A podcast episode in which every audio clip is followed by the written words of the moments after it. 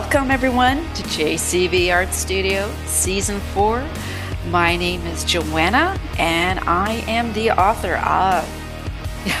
You'd think I'd remember The Unraveling and Dealer's Child. It's because I've been having my head in the Hague um, researching book four. And uh, so, yeah, I just had to kind of get myself balanced. I'm back in, in Victoria in BC. Okay. Today, I have literary author Tanis Rideout with me. Now, Tanis Rideout's internationally acclaimed first novel, Above All Things, was a national bestseller. It was named to numerous best books of the year lists and published in several languages around the world. It was awarded the, and I'm going to try to do my best Italian that I can here. It was awarded the Primo Itas del Libro di Montagna and was longlisted for the International IMPAC Dublin Literary Award. Wow. Her novel, which we are going to talk about, her new novel, is The Sea Between Two Shores. It's, it has an absolutely, it's a beautiful cover for a beautiful novel. She is also the author of the poetry collection, Arguments with the Lake. And in 2006, she was named the Poet Laureate for Lake Ontario by the environmental adv- advocacy group Lake Ontario Waterkeeper. Born in Belgium, Tanis grew up in Bermuda and in Kingston, Ontario, and now lives in Los Angeles. Tanis, welcome. Thank you. Thanks for having me. This is so exciting. Excellent. okay. Now, The Sea Between Two Shores, it is an impactful book. It's beautifully designed, uh, fitting for, uh, I would say, a beautifully crafted novel. And before I ask you, uh, you know, a couple of the standard questions of what the book is about, mm-hmm. there is truth to this story. And I just wanted to ask you there really was a Canadian mission that went to the island of Vanuatu. Yeah, so uh, it wouldn't have necessarily been called a Canadian mission at the time, but there were definitely a number of uh, missionaries, clergy people who went from, particularly from like Nova Scotia, like the Maritimes, to um, numerous places in in Oceania, but uh, Vanuatu is then called the New Hebrides. Um, but a number of them there, and I was just I was so struck by that connection when I first learned about it that um, you know we read obviously about sort of the colonization of Canada and, and that particular narrative, but then to have this idea of of Canadians then going elsewhere and colonizing in the world too. It wasn't something that I thought about. My family's from the Maritimes uh, as well, so it just sort of was this kind of immediate connection that really caught me. These people from this very small, cold place in Canada going to this entirely different uh, place, almost on the other side of the world. I had no idea. Yeah. No, no idea at all. Okay. So the sea between two shores. Can you tell tell the listeners a little bit about what it what it's about. I'm sorry, I'm I'm touching your book because it is no, so beautiful. It is, it is such a gorgeous cover. It is it is so striking. It's such a lovely thing to look at on the shelf. But um, uh, it's about two families essentially. A family um, from a fictional island uh, in Vanuatu in Oceania, and a family from Toronto who are both going through their own quite intense personal tragedies and they come together to reckon with and try and reconcile their collective pasts as well. Um, the ancestors of the Canadian family had gone to this island in the early 1800s um, on a on a mission. Yeah. Okay, and I have to. I have, if you don't mind, I would love to read a mm-hmm. paragraph from the sure. book there were so many, so many paragraphs. Um, so I, it's paragraph from page five. It's beautiful. And I would say even a little relevant for today's times as well. Okay. So we have our character, Anne. Here we go. Okay. Anne flinches as the wind tears away a piece of plywood from the window. Outside, the world is bruised and wounded. The storm gathers the light to itself and makes a nightfall of the day.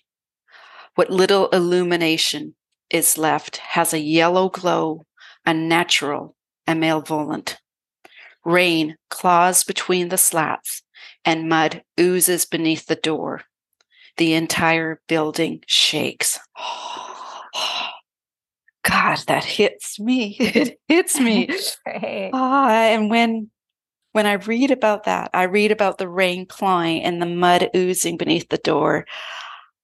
I could see because they were in a cyclone. And yeah. did you see? I saw how you wrote it the cyclone as a monster. Is that what you were going for? I think it's certainly part of it. I think a lot of sort of setting up the cyclone in particular was wanting to set sort of set up the tremendous pressure that um, low-lying islands in the Pacific and low-lying areas around the world are facing from climate change. This was part of the conversation at the um, at COP27 that just wrapped up in in Egypt, and um, there were. Um, I was reading an article this morning about Tuvalu uh, making a case for becoming uh, the first digital country because literally Tuvalu will disappear within 100 years. It is such a low-lying island, um, islands that uh, there's no way it's going to survive climate change, and they want to find a way to kind of hold on to their sovereign territory, which is not just the land but also the water around it, and um, also a place to continue with their heritage and their um, their history and their arts and their culture and all of that. And so they're they're literally building an online version of this country.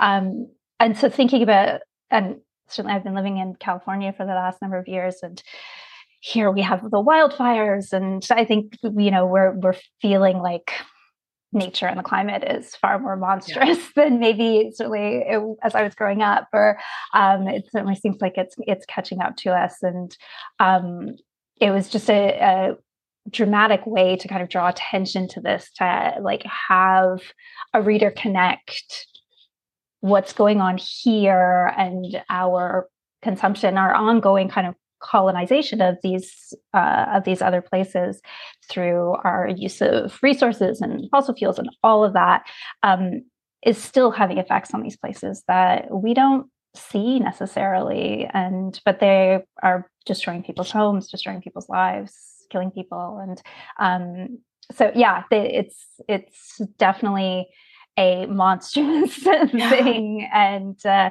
but wanting to connect it to that larger sense as well of um, the what what we're facing all across the world. But some people are pay, facing a much higher cost than others. I had never heard of digital country. Yeah, I literally going- just read about that this morning. It's uh, there it was an article. I think it was in the Guardian, and um, yeah, it's it's really it's it's, it's I mean it's horrible but fascinating yes. just like yeah, it's it's a crazy thing to think about. Well, our summer here so I live on Vancouver Island. Oh, yeah. And born and raised. And I remember summers being hot, but never what I have experienced these last two years. Right. And uh, there was one day I I took the dogs outside, and it, it, we have never experienced a last year temperatures that were like 39 degrees Celsius. Yeah never, right? And uh, 33 degrees. And it's not just a one off. It's like, okay, you have three, four yeah. days. Yeah. And I had taken the dogs out and I just thought, this is climate change. This is now. Yeah. It's it's not yeah, this. We're in it yeah it's not this airy fairy oh it's coming uh-uh. Yeah. Yeah. And we're in you know in relatively stable places. I mean here we have wildfires and we're in the midst yeah. of you know they've been calling it a drought for years and years and years, and they're wanting to change the language of that and start using the language of that um, it's aridification because it is a changing of the climate. It isn't a drought anymore. The climate is changing and it's becoming a more arid area, and it's a it's a daily thing here of like you know we have buckets in our shower to water the plants and all of, and all of that sort of stuff you know because it's yeah. and again we're still way luckier than so many other places because we yeah. have the resources and the infrastructure and all of that sort of thing. So yeah, it was one of the interesting things with this novel was, um, and also having, uh, you know, I did travel to Vanuatu once, which was sort of the inspiration for the book, but um, unless you know you don't know. You don't know what the impacts are on on places like this or an island in the you know middle of the pacific or the middle of the atlantic. And you know we think about rising sea levels but you don't think that these places will just like disappear someday. Yeah.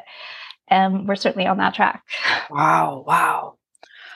Now in your book you refer to middle grove people and the hot water people who have cut down the trees and have built an unusual home.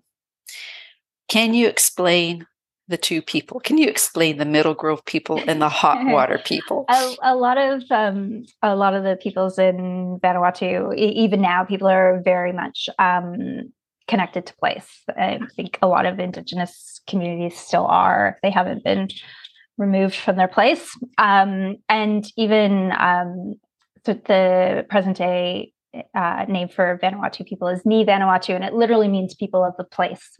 Oh, wow. And um, they so people are connected to they come from they literally come from this land from this place they're born out of the land and um, so what we would tend to think of as like tribal names um, would often be like connected to that as well. So the hot water people live near a hot water beach, which is, uh, I mean, there's beaches like this all over sort of the Pacific Ring of Fire where the uh, the magma is so close to the surface that you know you sit on the beach and you dig yourself a little thing in the sand and the water heats up and you get this like natural hot tubs. Yeah. And uh, and the middle grove people are were these people who kind of live between the highlands and the lowlands and that's like that's their connection and their and their space. So trying to situate people in a sense of yeah of where they belong where they are from how how they interact with and understand the world. Cool. Okay. Okay. Now the characters the characters in this novel there are so many and you do this so well, individual voices. Okay. Um, Anne, David. I'm just going to name a few of the characters Anne, David, Michelle, Astrid, Zach. And there is absolutely no confusion as to who's talking. Um, when we are in Zach's point of view, I, the reader, I could feel his hurt. And there's a scene where he's staring at the back of his mom's head. And he just he says he just wants his mom to look at him. And i as a mother i'm thinking because his mom's name is michelle i'm thinking michelle turn around and look at your son okay? Like, you, like you you really hit emotions okay? So i was wondering about how did you approach writing the individual voices? Um, did you know from the outset that you're going to have a certain number of characters and write from different point of views or you're kind of shaking your head or did you just yeah. start out in one point of view and as the story yeah. progressed i uh, i'm not much of a planner when i when i write this the first draft of this came really quite quickly as well and um uh i suspect there were multiple points of view right from the beginning there's there certainly were because there was the historical section and and the contemporary section. But the historical section initially was entirely told in letters and diaries from Josephine's point of view. And so that changed over the course of uh, writing and eventually comes to be told from Fina's point of view. From, so from this teenage or young teenage girl um, on the island. Uh, and then the contemporary storyline, I think early on it was told almost entirely from the Stuarts, the Toronto family's points of view. Yeah. Um, and there were more characters. There were like she and Michelle had a brother that went with them as well. And there's like there's a there and I don't think um the dad had any chapters originally. And then just sort of as we kind of went through it, as I went through it with like uh, first some some first readers and then with my editor of like seeing who really wanted to carry the story whose whose voices needed to be heard when how they kind of like fought against each other. And it changed fairly like really right up until the end. I think the last uh, voice that got added was jacob has one chapter at the very end. He's the um, older son of the Ni Vanuatu family. And um, until quite late in the process, he hadn't had a chapter at all. And after reading some things and watching some things, I sort of realized like, oh, we needed to like kind of pass the torch to David. Okay. We needed to have him kind of like be moving the story forward. And um, I think over the course of the novel, it goes more from like the parents' points of views to being handed to like the younger generation as well. So, but yeah, I was trying to figure out like, well, whose story, yeah. who's telling which part of the story, why what does that do that it doesn't do for something else? So sometimes a scene would be given to one character and then be like oh no no it's better if we give it to this character over here. And um, it just i i i write a lot. I throw out a lot. Um, it just it's for me it's a lot of trial and error to figure out who yeah whose story it is when it's not an efficient way to write but I pants. Oh, okay, if I'm going to use that awful term, there's got to be something different. Okay, I don't plot. Okay, yeah. I don't plot. Yeah. And I'm just thinking now, I am so glad you didn't do the diary entries because it's it's so impactful hearing mm. Josephine's, the Vanuatu families, their stories. Yeah. So impactful, right? Okay. Now, Faina can we can we talk about her? Okay. Yeah. Now, in the beginning, she takes eel meat to the missionaries. She witnesses the missionaries praying and she regards the man as a sorcerer. Now, from the beginning, she's trying to communicate and write and record the missus. How did gaining that knowledge of writing and recording change Faina and her people. And is there evidence today of how that knowledge evolved on the island? Yeah, I certainly wouldn't want to kind of pretend to be an expert on Ni Van history and sort of that. I think there's a lot of um, white folks who would like to take credit for yeah. um, I'm air quoting credit. I yeah. didn't know this it'll have is only a podcast, so not video, but um for you know bringing the written word or, or what have you. And like there I think probably lots of bonuses and lots of um potential losses there. I mean it's you know as you know most things start out as as oral traditions and there's a real yeah. value to that and like how stories get told and when stories get told and, and those kinds of things. So I think that there was definitely that would have had a had an impact on the place. But for for Faina in particular, um, you know, Faina is a young girl and not someone with a lot of power yeah. at the beginning of the of the um, novel and um, and I was thinking about too like which people are likely to um, want to sort of learn from, um, you know, potentially, a, not that they recognize them as a colonizing force at the beginning, but like, what's the draw to this? And so for for Faina, her I think natural ability with languages um, it's kind of it, it, suddenly gives her power. It's suddenly something she can do that yes other people are learning english as well and the missionaries learn a little bit of, of the local language but um but it's a it's it's a power for her. Knowledge yeah. becomes this way of empowering herself and and kind of establishing a place in her society that is different than it would have been with without this. And again, I think there are pluses and minuses to that, but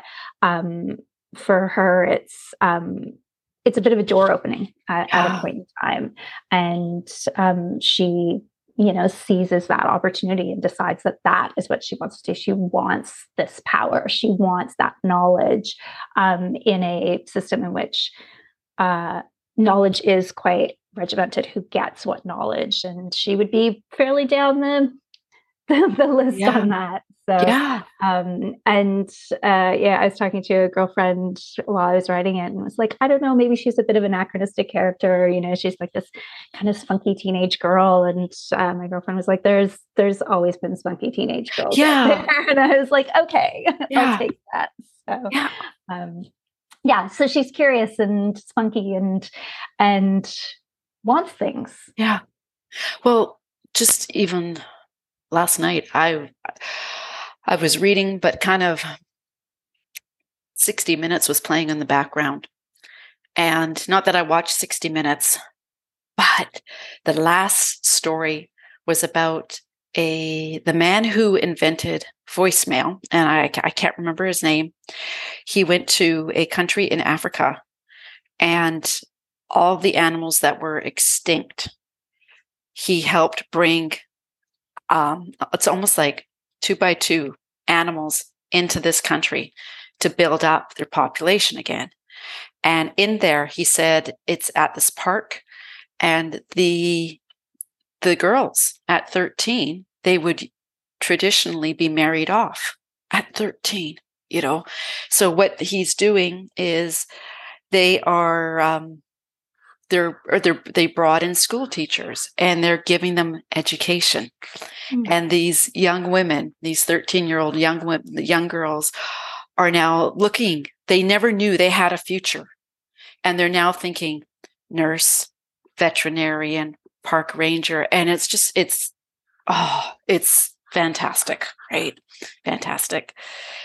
Now zach he's doing. Now, Zach is Michelle's son, and uh, Michelle and their family has suffered a tragedy. Now, I thought Zach was doing the same thing as Fina. I had pronounced incorrectly pronounced her name earlier. And Zach is recording what he's seeing on the island through his mm. cell phone. And I was just wondering, like, so what does this teach us and now that I'm thinking about our digital countries, gosh, what yeah. does this teach us about yeah. whose stories get recorded and how they're recorded? Yeah, I hope that um because yeah, it was very intentional to sort of have Zach um kind of re- recording things. It's how he processes the world, but also now he comes to this place and has this technology that is not as available to people there. Everybody in Vanuatu has cell phones everywhere, but they are mostly still flip phones, or certainly when I was there uh, five years ago. But um, you know, to have this these things in our pockets that we can just record everything, and then to you know, like, which is great, and we make those choices for ourselves in our own lives. I even think about like parents making choices for like pictures of their kids online or what have you. I don't have kids, so I'm not going to weigh in on that, that yeah. question. But like, and like who gets what images? And there's a moment in the book where Zach is uh, recording um, his little sister and Anai, who's the uh, little girl on the island as as well, and they're playing together, and he's recording them. And um, Anai's mother is watching and is kind of processing that that here's this t- this teenage boy who's recording her little girl, and he's going to take those images a- away, and he's going to have them, but she's not, and she's torn about that because she loves the idea that there's this image of her little little girl that exists but how come this person gets to have it and not her? Um, which is something that changes towards the end of the book but um and it's just like thinking about that while while i traveled in in vanuatu and um you know trying to be cognizant as a traveler of what it is that you're taking away in that in that way and what does that mean for um people who might not have the same kind of access to those images. And um, yeah i don't have an, an answer about yeah. that but it's just something that i'm trying to become more cognizant of out in the world. And I, I, like i am a reporter. I write I, I draw i take photos. I'm not like condemning it but yeah. i'm just trying to understand what it is that we're doing when we do that particularly in places where we have more access or more power those kinds of things almost like trying to establish parameters or, yeah. or boundaries of okay yeah. what okay good good yeah you know like even if mm-hmm. you're like i don't know hanging out with friends at a party like maybe maybe you don't always need to like have the photos of it or like yeah. a photo or like you know it doesn't have to be kind of this constant capturing sometimes i think we capture things we lose sight of being in them but um but also yeah like what is who has to give permission around yeah. around that as well and I mean, I mean we've all had people post photos of us online that were like no untag myself immediately or, or, what have you right like yeah. um and but obviously that changes tremendously too when you're in a different cultural space and yeah. um trying to yeah trying to understand what that means for for other people yeah okay now you you've been mentioning that you traveled to Vanuatu. So I saw saw a few interviews you had previously done, and I have to repeat this question from the other interviews, and that was we must talk about the moment when you decided to write this novel because mm. at the first you dismissed the original idea. Yeah.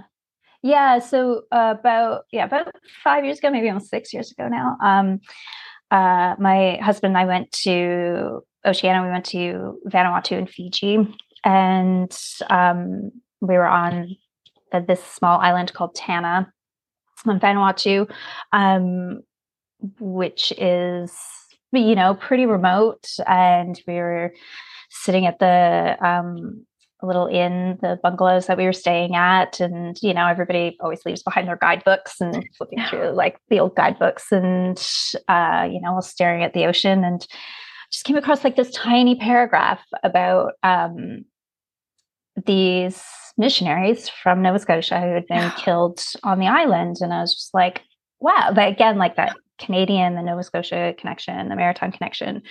And um, I like was kind of like, oh, I wonder if there's a idea there. And I kind of immediately was like, I I don't know how to tell that. That isn't kind of the same first contact story um, that we've heard lots of times. Sort of the same kind of white visitor experience that yeah. that we're we're have kind of traditionally been taught. Um, so I kind of put it away, but I was so struck by Vanuatu when we were there. I had never been anywhere like Vanuatu before. Um, it was it, it, took up a lot of um, sort of emotional real estate in my brain. Um, I, even after we'd come back, and so I kept reading what I could find about it and um, about the history of the place and all of that, and uh, then came across this story from a different island um, that had had a reconciliation ceremony between the descendants of some missionaries who had been killed on the island and the descendants of the um, people who had been on the island at the time and read about that and then i thought oh this this i could find a way to get into like this this kind of contemporary story on top of this historical event and yeah. um, this thing that is connecting this historical event that makes the historical event still present and alive and also changeable in a yeah. way that we can like continue like learning and moving forward from it. And so that interested me the idea of like what that look looks like in the present day. Yeah.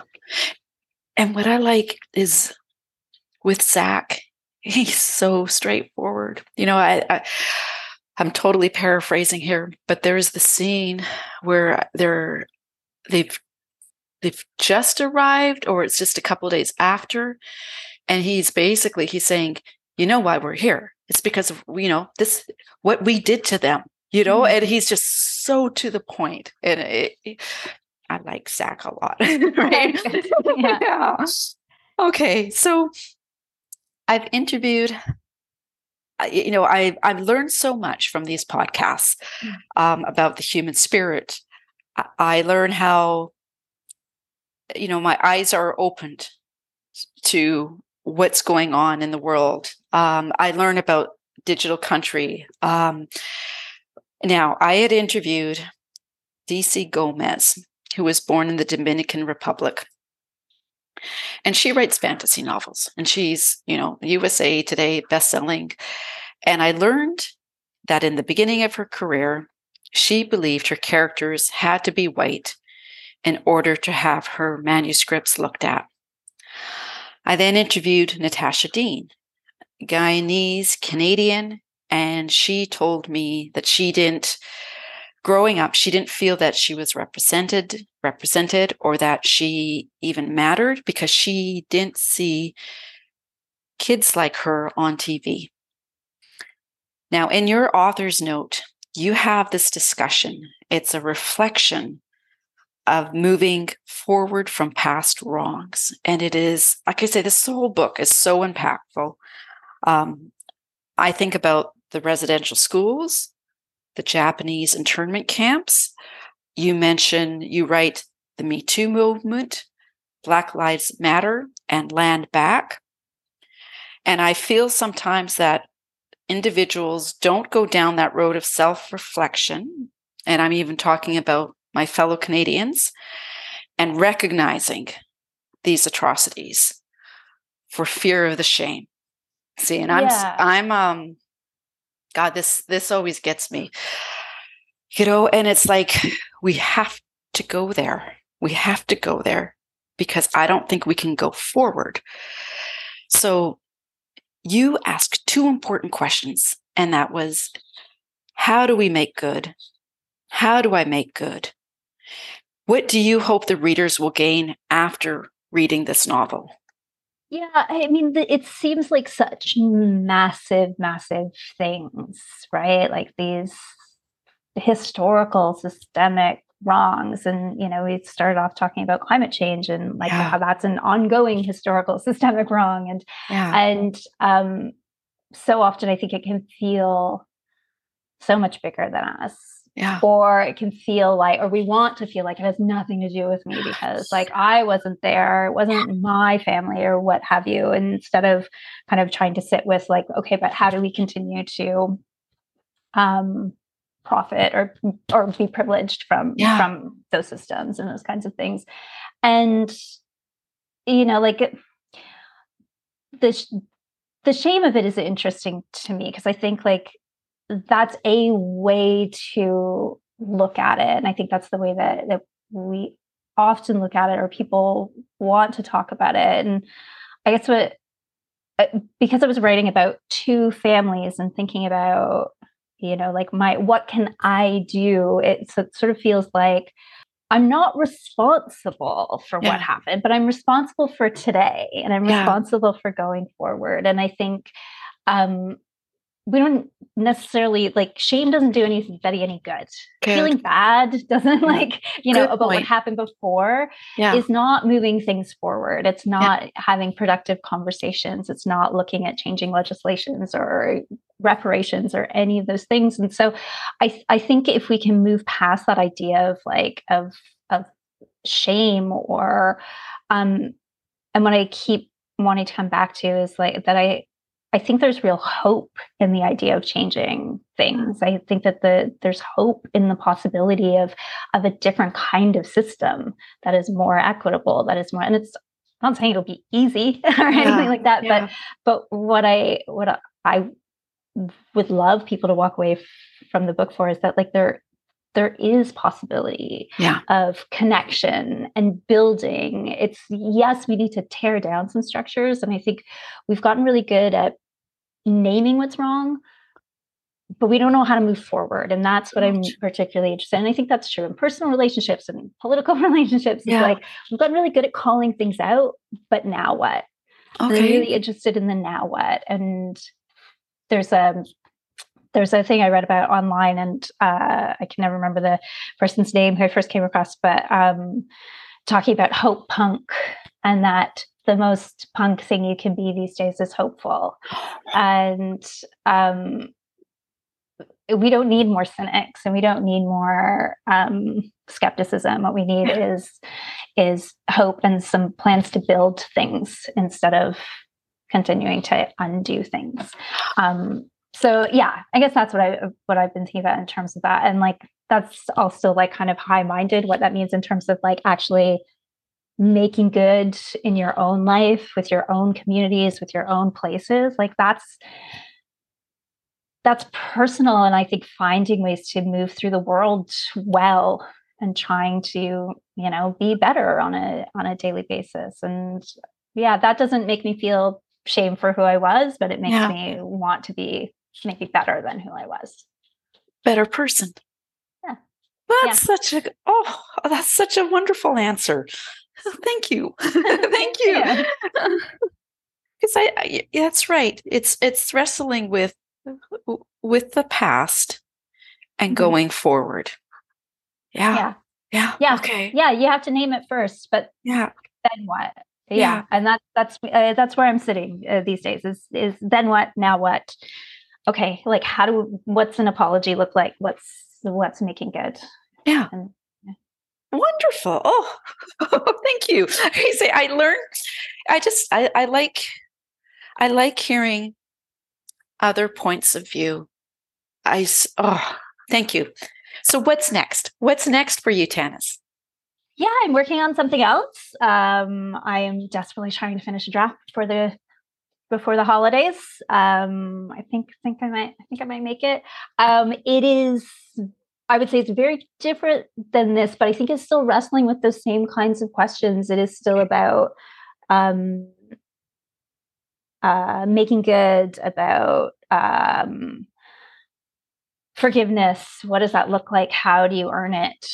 Do you earn it? Like the, that's on a much kind of smaller personal scale, but like it's, I think it's asking a lot of the same questions that the Sea Between Two Shores did, but in a very different context. And, um, you know, as, as we were just discussing, like I think that's a lot of what I am. I'm still wrestling with and contemplating these days is is yeah like how how do we how do we build better how yeah. do we uh, how do we make uh make things good and better and stronger instead of feeling so it's so easy to feel shitty and overwhelmed these yeah. days and yeah I, I think the best way to not to feel that way is to make things and make good things. So, um, yeah, so I'm still wrestling with those questions. Um, yeah, I think, it, as I said, in a smaller way, but I feel like this book feels like a bit of a companion piece to awesome. Between Two Shores.